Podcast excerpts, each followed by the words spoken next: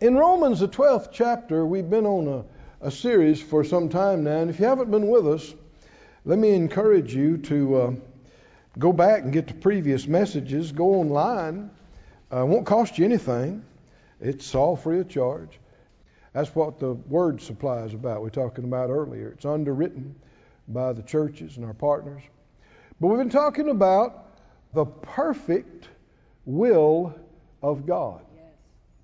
And this is an important, an important topic.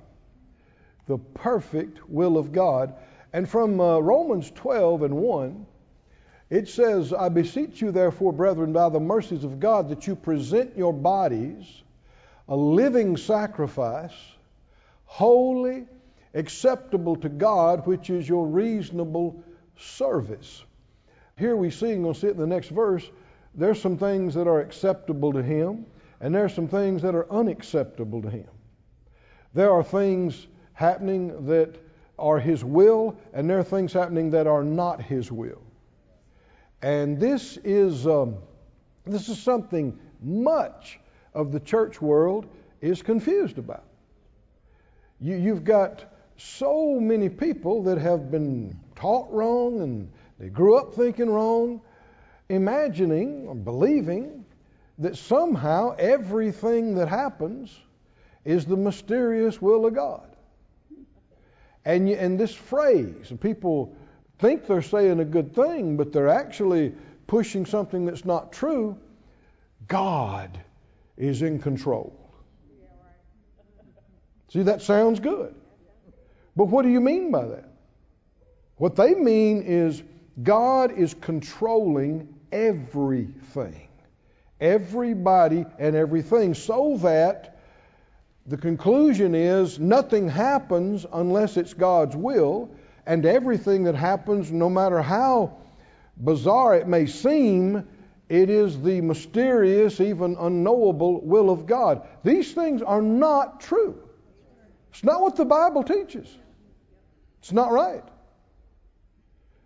And in the very next verse, notice this it says, Don't be conformed to this world, but be transformed by the renewing of your mind, that you may prove what is that good, acceptable, and perfect will of God. Now, if everything that happens is the will of God, how do we understand that? Why do I need mind renewal? So I can distinguish and discern what the good, acceptable, perfect will of God is if everything that happens is the will of God. I don't need any discernment. I just wake up and see what happens. And whatever happened must have been the will of God. You don't need any discernment. You don't need to distinguish if it's God's will or not. But the Bible says you do. You got to watch and not be caught up in how the world believes or you'll think and believe something wrong about the will of God. And you, you got to have mind renewal so that you can distinguish and go, this is not the will of God, and this is the good will of God. And even to find out the perfect will of God. And that word perfect means complete. The complete will of God. Well, if there's a complete will of God, what else must there be? Incomplete or partial. And so there are many people on the planet that are completely out of the will of God. Of course, lost people, unsaved people, people that don't even believe in God. How are they in the will of God? Didn't the Bible say in Timothy, it's God's will for everybody to be saved? And in Peter, you know, God's not willing that any should perish, but all should come to repentance. Well, if they're not saved, they're out of the will of God. Because we know the will of God is for them to be saved. But billions are not saved. Because He won't force you to receive Him. So they're out of the will of God. And then they're believers. You can be in the will of God, but not uh, as far as being saved, but then not care about His plan for your life. Make your own plans. Or you can be partially in His will. Do some of it, but not do the rest of it because you got a free will. But if you're smart, and I believe I, we pastor smart people. I I let somebody else pastor the dumb ones. I, And you should say, Smart people know that the best thing you can do is go all in with God. Is that right? And, and find and pursue the perfect, complete, entire will of God. Do you agree with that thought? Then say it out loud Father God, I desire to know and to do your complete will, your perfect will for my life. Hallelujah. Look with me in Ephesians 5. If you go there, let me just remind, because I know some were with us, some were not with us for these previous parts. In Ephesians 5 and 15, he said, See that you walk circumspectly, not as fools, but as wise. So could you could you act like a fool? Yeah, obviously. I would need to tell you, hey, don't act a fool act wise. What's, what's acting wise? Redeeming the time. What's the opposite of that? Wasting your time. Can you waste your time? Yeah, you can. Redeeming your time because the days are evil. Wherefore be not unwise, but understanding what the will of the Lord is. Well, if everything that happens is the will of God, you don't need any understanding to determine what is and what is not. But according to the Bible, you do. And he says, don't be a fool, don't be unwise, understand what the will of the Lord is. Said out loud, I can, I can understand, understand, what the will of the Lord is. In, uh, don't turn there, but in Psalm 143.10, Psalm 143.10, he said, teach me to do your will for you are my God. Your spirit is good. Lead me into the land of uprightness. That's a good prayer for all of us to pray. So let's just do it right now. Say it out loud. Teach me to do your will. For you are my God. Your spirit is good. Lead me into the land of uprightness. Notice that learning to do His will is connected to His Spirit and the Spirit's leading. In Romans 8, go there, please. How are we going to find the will of God? We've already talked quite a bit about it. His Word is His will. If He tells you something's His will in the Word and tells you to do something, you don't need to pray about that. Just do it. Right? But then there's a whole lot of other details of life. Where do you go to school? What's your profession? Who do you marry? I mean, the list goes on and on. It'd be hard for you to find a verse that had your name and the place and that kind of thing. So, how do I find that out? How do I find what the will of God is about that? Thank God for His Spirit. I said, thank God for His Spirit. You'll find the general of the will of God in His written Word, and that'll always agree with anything the Spirit shows you, but then you can also get details, even for the small affairs of life, much less the big ones, by His Spirit. Oh, somebody say, by His Spirit.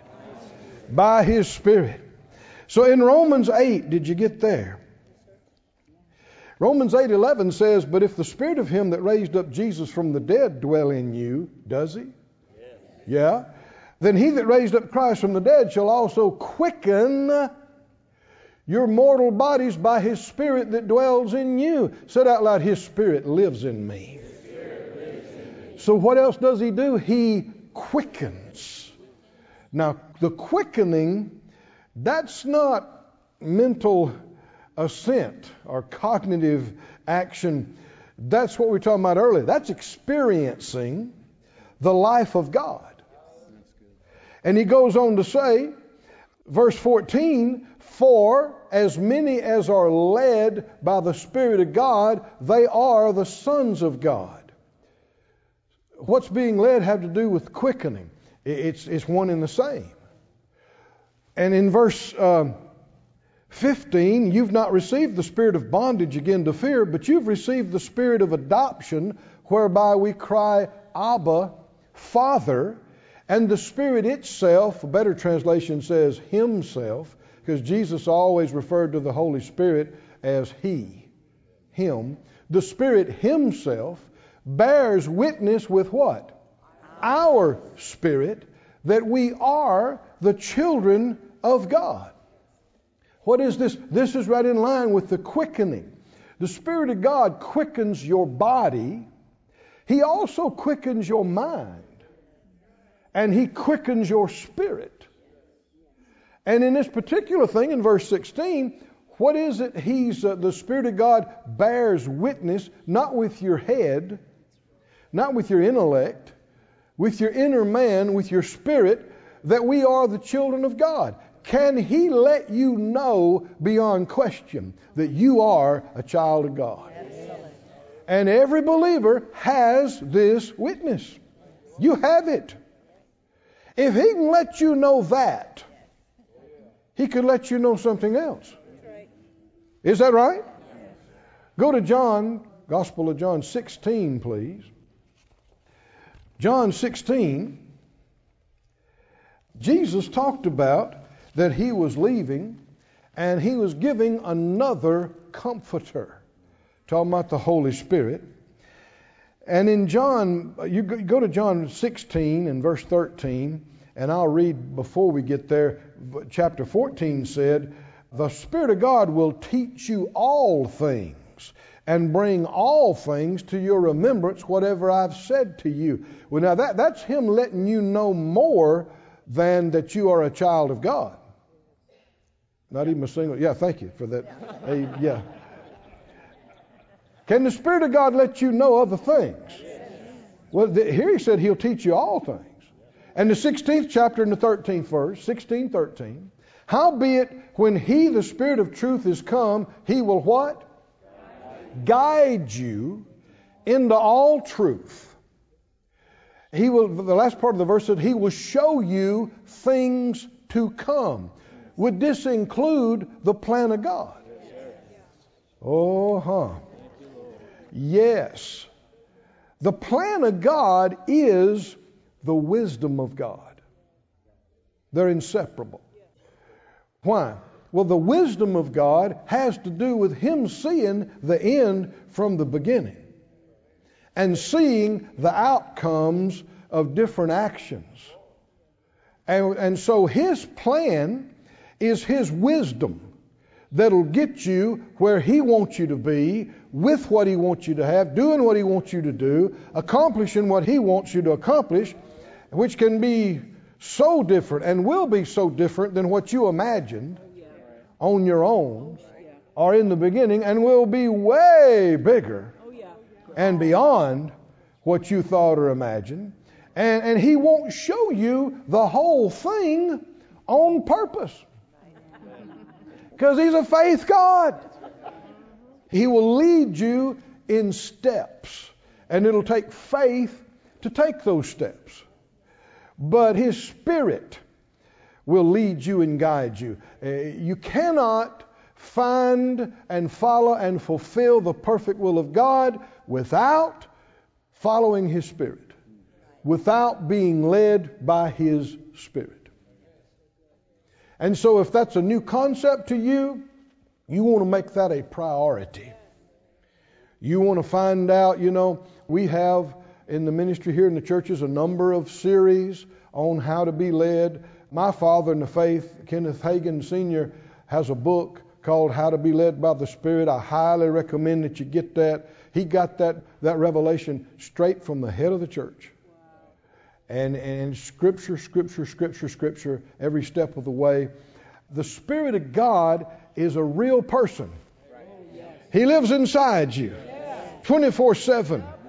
But you can completely ignore Him if you choose and act like he's not even there, you can make your own plans. You can bumble and fumble and fall and mess things up and start over 50 times and waste your life. And He will be right there on the inside and let you do it. Even though He knows everything about everything, He knows exactly what you should do, where you should go, when, how, but He won't override you. You got to ask. You got to check. You got to show respect. We talked about this earlier that the scripture said, you know, we talked about the plan of God is the wisdom of God, and it said, the fear of the Lord is the beginning of wisdom. What is that? Respect. Got to show some respect. And the book said in Proverbs, in all your ways, Proverbs 3, in all your ways acknowledge him, and he shall direct your paths. What does that mean? It means a thousand times a day, you need to be checking inside, checking inside, checking inside. Not trying to have a vision, not trying to hear an audible voice, not trying to feel goosebumps or, or this or that. Looking for the witness. Witness of the Spirit. Do I go here? Do I go there? Do I talk to them? Do I not talk to them? Do I do it now? Do I wait? You're not supposed to just do this on your own because you don't know enough. And even no matter how much research you do, how brilliant you might be, you still don't know enough. You're never going to know enough. For instance, what do you know about the future? But He does. The one who lives inside you, He will lead you and guide you into all the truth. That includes the plan of God. He'll bring everything to your remembrance that the Lord has said to you. He will show you things to come. Does that sound like the plan? That's, a, that's the plan. Say it out loud. He shows me, Things, to come. He guides me, into all the truth. Now that's part of the component. The other part is you got to listen. You got to follow. You got to you got to follow. Now, one of the things that he, we, we just got through seeing it, that He will lead and guide us in is God's timing. The timing of the Lord. Go to Ecclesiastes, if you would, in, in the uh, third chapter. In Ecclesiastes 3, most folks been around church are familiar with this to some degree. Ecclesiastes 3 and 1. To everything there is a season and a time to every purpose under heaven. Everything? Every purpose. Now, that word season is significant because season does not mean a precise 1205 on January the 1st. That's not a season. A season is an area of time, like springtime, harvest season, a season. And to everything, there is a season and a time for every purpose under the heaven. Time to be born. Every time you see the word time, I want you to say it out loud with me. Are you ready? Verse 2 says what? a time to be born and a time to die, a, a time to plan and a time to pluck up what's planted, a time to kill, a time to heal, a time to break down, a time to build up, a, time to weep, a time to laugh, a time to mourn, a time to dance. Whew. If he said it one time, it's significant, but why does he keep saying this? Why? What's the emphasis? There's a time. There's a time for it. And we know that that word time means season. That's what he started off with. A season for it. Keep reading. A time to cast away stones. Time to gather stones. Time to embrace. Time to refrain from embracing. Time to get. Time to lose, Time to keep. Time to cast away. Time to rent. Time to sow. A time to keep silence. A time to speak. A time to love. A time to hate. Time of war. A time of peace. To everything, there's a season and a time for every purpose under heaven. That means if there's a time for it, what else does that mean? There's a time when it's not time for that. Well, how are you going to know what time it is? If it's time to do it, or if it's time not to do it. How are you going to know? In Ecclesiastes 3 11, just skip down a couple of verses, it said this it says, He has made everything beautiful in His time. Young's literal translation says it like this The whole He has made beautiful in its season. See, it uses that word. And knowledge he has put in their heart, without which man finds not out the work of God that he's done from the beginning even to the end. So you can't find it unless God gives you the wisdom and knowledge to find it. You can't just figure it out on your own and in your head. But then he's made everything beautiful in its season. There's a season when it's immature, when it's not so pretty when it's not ready. And then there's a season when it is perfect time, perfect season. Look in the eighth chapter and the fourth verse, Ecclesiastes 8 and 4. Verse 4 says, Where the word of a king is, there's power. And of course, greatest king of all is Jesus, the King of kings. And uh, who may say to him, What doest thou? Verse 5 Whoever keeps the commandment that the king gave shall feel no evil thing, and a wise man's heart discerns both time and judgment. The perfect will of God involves not only what, but when. Not only what, but when. We need to discern what, but it's possible to try to do a, a good and right thing at the wrong time and not get the results. You know, uh, Moses, when he was 40 years old, the scripture says it came, we're actually reading these things now in Genesis. We'll be getting into more of this with Abraham and Moses. And, but it came into his heart when he's 40 years old that he was supposed to help his Hebrew brethren and help deliver them and help free them. And so he saw one being mistreated and he stepped in and, and tried to help and wind up killing this guy. And then the next day, some other folks found out about it and he was trying to straighten up an argument. What's he trying to do? He's trying to be a deliverer. He's trying to be a judge and separate and, and be a leader. And the guy said, Who made you a ruler over us? You going to kill me like you did that Egyptian the other day? And he thought, Uh oh, this thing is out. And he had to run for his life. Was he a judge of God's people? Born to be it. Was he a deliverer? Was he a leader? Born to be it. But he tried to get it started 40 years early.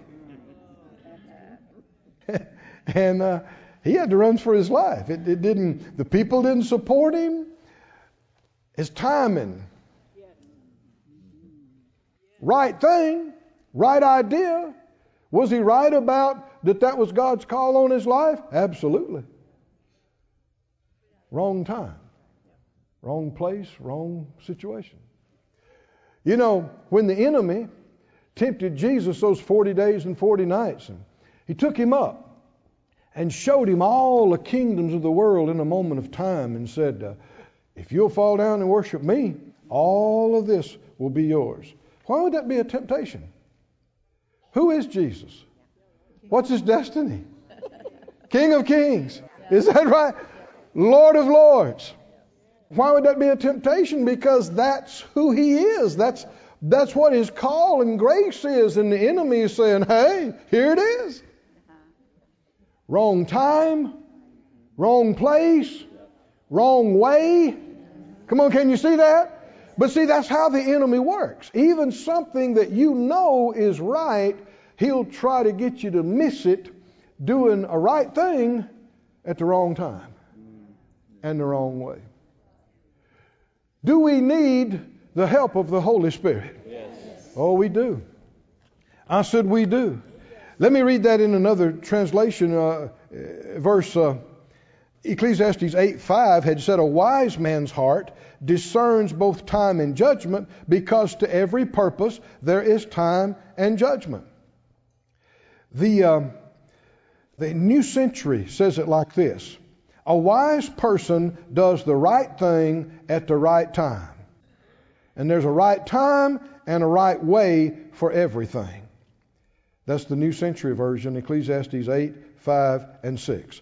Today's English version says it like this A wise man knows how and when to do it. There is a right time and a right way to do everything, but we know so little. That's what that translation said. But he knows it all.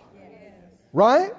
And we, our minds can be influenced and we can pick up from him and we can know. it. That's why 1 Corinthians talks about that uh, eye has not seen, ear has not heard, it hadn't entered into the heart of man the things that God has prepared for them. And people stop quoting right there. Oh no, quote the next verse.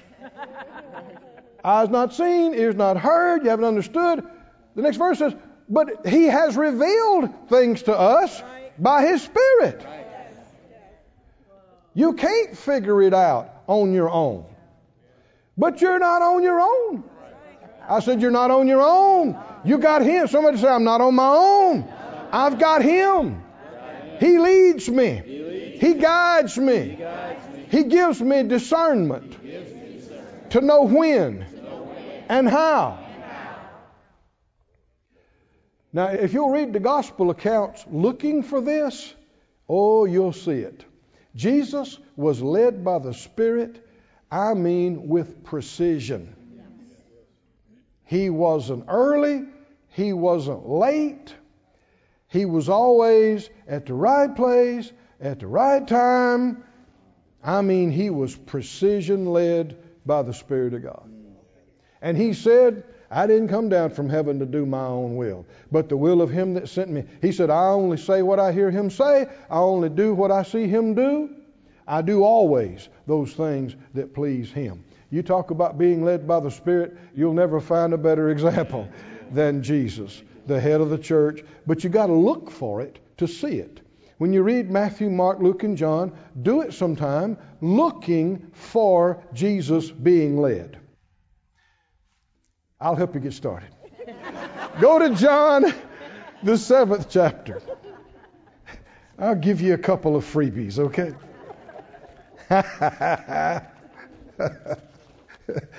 Phyllis says, You're not funny. I said, Well, why are you laughing then? That's a husband and wife, too. We're supposed to have joy. We're supposed to be free. Glory to God. We're supposed to enjoy the goodness of God. We're saved. On our way to heaven. And we're not just going to blow and waste all our time down here. We're growing in being precision led in the perfect will of God, just like our Master, Jesus. So quit saying, I don't know and I can't understand, and quit saying that. And, and start saying, He orders my steps, He directs my paths, He leads me, He guides me. I acknowledge Him in all my ways, and He directs my paths. That's right. Yes, sir. What's the result of that? I wind up at the right place, at the right, at the right time. I know the right thing to say and do, and the right way to do it. All these things matter. And the only way to get it right is by the leading of the Spirit. He's always going to lead you in line with the written word. In uh, John 2, and then we'll look at John 7. You'll find a lot of this in the book of John. So if, I, if you want to save time, start there. Start in the Gospel of John. What, what would you be looking for? Jesus being, Jesus being led by the Spirit. And um, in, in detail, being led in detail. John 2 3, you know, there was a wedding feast, and Jesus and, and his mom and, and the disciples went there. And when they wanted wine, Jesus' mother told him, verse 3, they don't have any wine. Verse 4, Jesus said to her, Woman, what have I to do with thee? Read that next part. My hour is not yet come. And so, without going into the rest of it, was he aware of it being the right time for something or not being the right time? Did, did he think that way? If you skip down to the seventh chapter, man, it, this is really clear. 7 1. John 7 and 1. I'm going to read this out of the NIV. It said, After this, Jesus went around in Galilee, purposely staying away from Judea because the Jews were there waiting to take his life. Now, this is much earlier than when it actually happened. Earlier than when it happened. So, did it matter whether they were able to kill him before he finished his ministry or not? Somebody said, well, that, that could never happen. Well, yeah, but Jesus acted like it was important what to do and when and how. See, people are careless, claiming everything's the will of God. And this is also why a lot of good people die young and die wrong. Just being foolish. We got to pay attention. Life is precious, and life is short. And yeah, when the Lord tells you to do something, if it means being bold and stepping out, what might look like risky to somebody else, you need to be willing to do it. But only if you know He told you to do it, and do it now, and do it this way, because you get some of that wrong, and you could be cut short when it was not God's perfect will. Because you just launched into something on your own, didn't pray, didn't wait on Him, not following Him. It's not safe to not follow and follow closely. So, anyway, they were waiting for him to show up at this time, and they planned to kill him then. But when the Jewish Feast of Tabernacles was near, Jesus' brothers, now these are his flesh and blood brothers. Well, you know, Joseph was not his father, he was born without the natural father, but he grew up with these, uh, these boys, and now they're men. His natural brothers said, You ought to leave here and go to Judea so that your disciples may see the miracles that you do. Because no one who wants to become a public figure acts in secret. Since you're doing these things, show yourself to the world. It went on to say, For his brothers did not believe in him. That's tough. And you know, it wasn't because Jesus didn't live a good life in front of them. He lived a perfect life in front of them. And they still chose not to believe in him. Now, thank God, later on, at least some of them came around. We know James did. But at that point, they're telling him he needs to go there now and show everybody who he is. And uh, notice what he said. Verse 6, I'm reading the NIV. So Jesus told them, the right time for me has not yet come. But for you, any time's okay. Why? Didn't make any difference when they went. Why? Well, the Jewish leaders are not looking for them. Right? Now, are there lessons to learn here? I mean, there's a lot more in this passage, but just because your family is pushing you to do something or do something now does not mean you should do it. Well, I think you ought to do it right now, you know. I've had people, you know, get irritated with me about, well, can we do this at the church, or can we start this, or can we do this or the other? And, and sometimes I told them too many times, no, no, I don't think so. People said, well, well, why can't we, we do what we want to do on this? And I said, well, I don't do what I want to do. Why would I do what you want me to do? That's not real enough to people, but if, if, if Jesus really is the big boss, I said, if he is, then we should be checking in with him. And if we can't get it clear with him, we shouldn't just start and do things. And, you know, after you know, 40 plus years of, of walking with Him in ministry, I'm seeing it clearer and clearer. It matters. Everything we do, when we do it, how we do it, you need to pray. You need to seek God. You need to learn to listen. And uh, so many times, uh, it's just it's just not time, or it's not the right way, or, or the place. And, and and so many times when you cannot get settled on it, it's because you hadn't got the rest of the pieces yet. And you do not need to just fill in the blanks and blare through. You've done that and you know how it turns out. Yes, sir. Yes, sir. Keep reading. He said, uh, verse 8, Jesus said, You go to the feast. I'm not going up to this feast because for me, the right time has not yet fully come. And so, having said this, he stayed in Galilee. They were pushing him to go. He said, No, I'm staying. But he didn't stay there that long. His brothers left for the feast.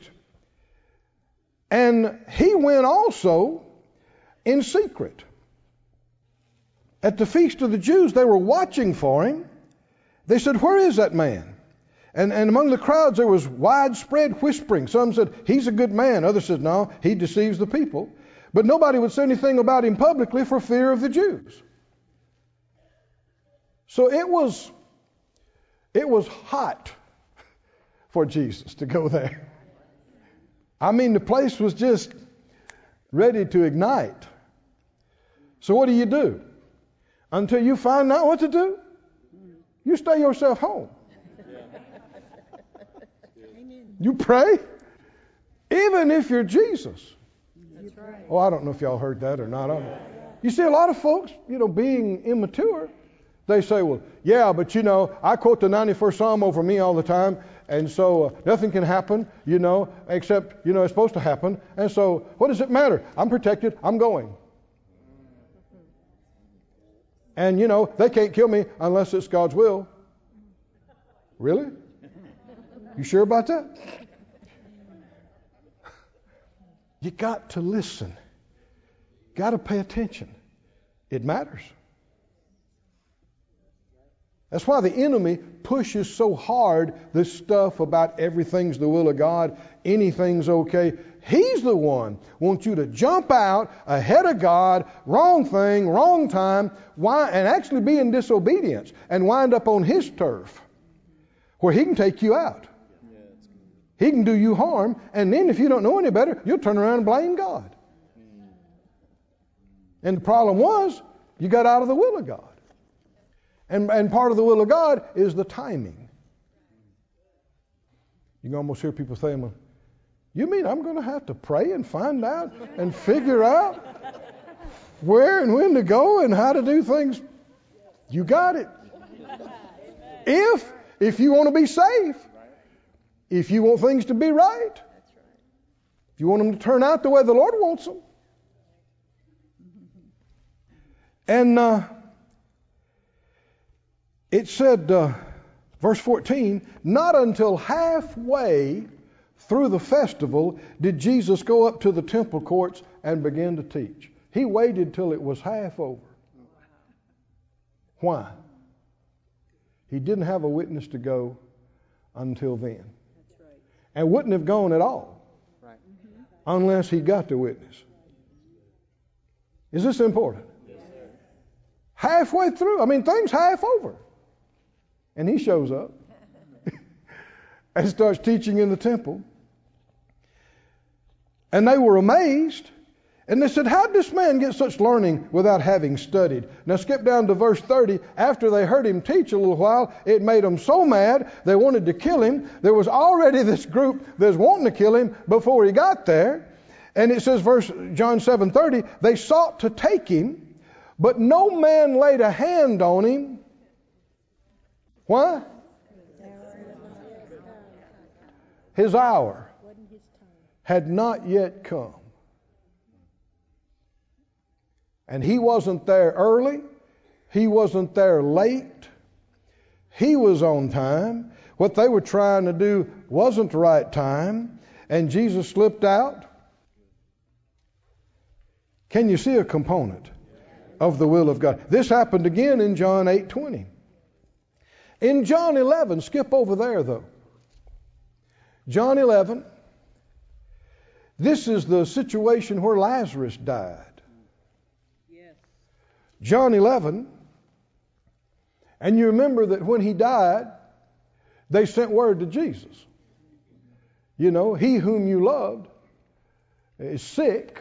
Actually, before he died, he's sick, and they urgently wanting him to come. And uh, what the Bible say, verse five. Now Jesus loved Martha and her sister and Lazarus. So this is letting you know what what comes next is not because he didn't care or didn't even know them that well. They are dear to him. He stayed with them. He's eaten meals in their house. He he loves them. And verse 6 when he had heard that Lazarus was sick, what did he do? He stayed. Two more days in the same place where he was. And uh, then after that, he said to his disciples, Let's go to Judea again. And, and uh, of course, you can see chapter 11 is after chapter 7, and we know that was a hot spot for him to even go, what, three or four chapters earlier.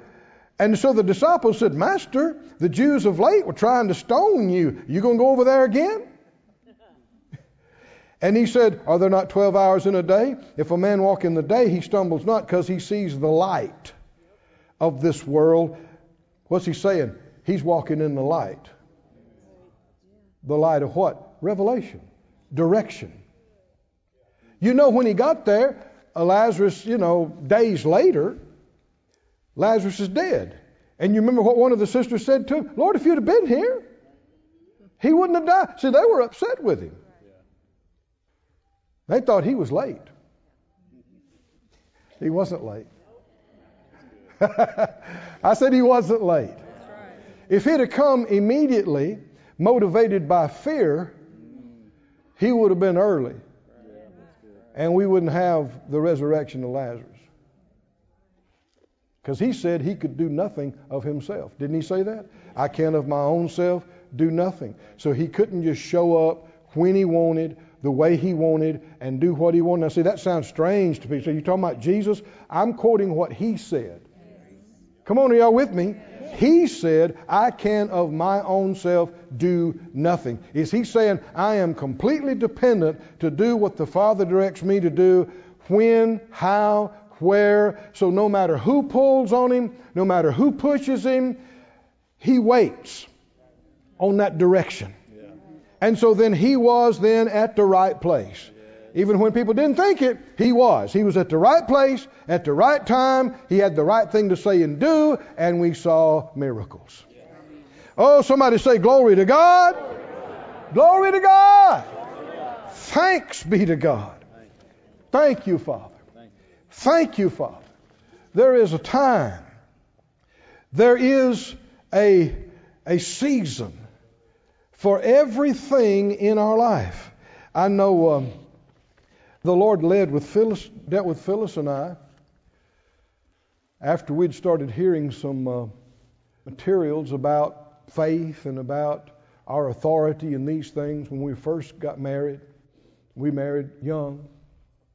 And uh, we got it in our heart, was it 1980, I think it was, 79 or 80, to go to a camp meeting of Brother Hagin's ministry out in Tulsa, Oklahoma, which was pretty good drive for us.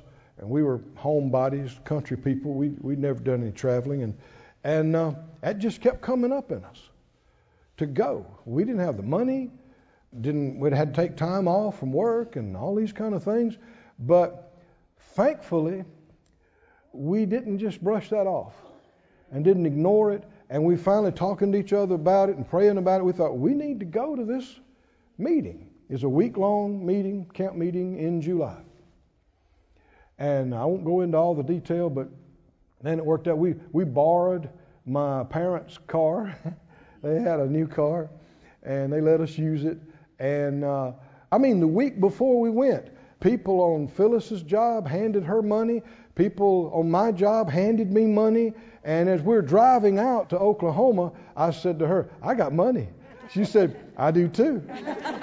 and we started counting it, and we had plenty for our hotel and our food and that kind of thing, and our gas. And it was a faith adventure. But when we got out there, we took a tour of the school, and we just we found out why uh, the Lord prompted us to go. We were not just supposed to go to the meeting; we were supposed to move out there and go to school out there. And um, we came back home, and I had gotten an application, and, and Phyllis got it on her. She said, "I think you, I think we need to go, and you go first, and and, and I'll work, and and and I think you need to go now, this year." Well, this is July. September's when you start. You know? And your mind goes, What? You know, it took all the faith we had just to make the trip. You know? and you're talking about relocating. You're to, and we could have brushed that off, but does it matter when? Does timing matter? And so, what will the Spirit of God do? He'll show you things to come. He'll give you glimpses of how it's going and, and what to do. And, and uh, so we did, and uh, it was interesting because I turned in the application, uh, much at Phyllis's insistence. It wasn't, and she wasn't, you know, trying to override me, but she'd say, uh, "You gonna fill out that application?" And I was like, "I don't know, I don't know," because this was what forty something years ago, and uh, and she said, I, I I think maybe we should." I said, "Okay," and I didn't do it. and uh, one of the things we needed was recommendation from our pastors. And uh, they wouldn't give it to us because it wasn't their denomination, it wasn't their group. And so one of them tried to say, talk me into staying, and said, we, we don't have that many young people that are even serious about God. Uh, we need you to stay here. And another one told me, Isn't the Holy Spirit your teacher? And I said, Yeah. Well, isn't he here? Yeah. Can't he teach you here? I guess. But, but you see, that's reasoning. That's not revelation. And if I'd listened to them, you and I wouldn't be talking. Can you see that? All these years of ministry wouldn't have happened. But uh, we we did, and they accepted us in spite of all these things. And we showed up over there, and I felt impressed to go to healing school and, and prayer school. And come to find out, in just a couple of months, they're going to start Prayer and Healing Center. And when they wanted to get a couple of volunteers to start helping them out, I was one of two that started on a regular basis. What if we'd have been a five years late? You see what I'm saying? Did it matter when we were there? And looking back now, it mattered. We didn't know. We didn't know what was happening. And every juncture has been that way, starting this church. And we know we just celebrated 20 years, but how'd you know Branson instead of there's places all over the country, all over the world to go? How do you know here? And how'd you know then? Seeking God, right? Paying attention to the witness. And knowing that we not only need what, we need where. And we need when. Is that right? So you don't stop short and just fill in the blanks and just try to work it all out yourself. You just keep every day you're checking er, on, on, on everything. Every day, we, we know we're talking about digging these holes and building this portico. People say, well, you're just building a porch. Uh-uh. You need to be led on every piece. And thank God we got good guys now and, and, men and women that they have been practicing being led by the Spirit also for years and they know how to pay attention. And we have been spared so many problems. We have been saved so much. Isn't that right? I mean, we could stand here and tell you testimonies for years of how many things. Why? Because instead of just blaring through, you stopped and you checked. And when you had a check, you said, now hold on, wait up, we need to check on this. What's going on? Let's call. Let's double check. Yeah, but they already said. Yeah, but follow that witness and check it, whatever he tells you, and you'll find out. You'll find out. You know, this uh, project that we had a while back on the um, parsonage project, I wanted to do that not a project. But I wanted to build onto the house a nice bedroom suite, uh, especially for Phyllis to enjoy it. Five years before that happened, I really wanted to do it. I mean, the first of those five years, but I just knew we're not there. There's something's not, I couldn't get clearance on it. I never imagined it would be a project talking about a church project that other people could be a part. If you'd asked me, Uh, are you going to do it that way? I'd say, oh no, no, I don't want to, don't have to, don't want to. But the Lord had that plan. And five, some, somebody say five years, five years. Five years later, with those of you that were around, it worked out so perfectly. We're getting a constant stream of testimonies in. Does it matter when? Can you know the will of God? He said, Don't be foolish. Don't be unwise, but understanding what the will of the Lord is. Don't be conformed to this world. Don't be sucked into doing things so haphazardly and randomly like the unsaved, unbelieving world does it, but get renewed. I believe that's happening this morning. It's happening throughout this series. Get renewed in your mind so that you can do what? Distinguish and prove what is that good and acceptable and perfect will of God. You find out from Him what, where, who, when. Hallelujah. If you don't have it, you wait till you do. Is that right? You seek till you do, till you get clear. And then when you do, He'll be in it. He'll prosper it. He'll keep it. He'll protect it. And it'll turn out to His glory. And His perfect will will have been done. Can you say amen? Everybody stand on your feet. This ministry has been brought to you today free of charge by the partners of Moore Life Ministries and Faith Life Church. If you would like to help send this word to others at no charge, you can become a word sender today. For more information, visit our website at moorelife.org.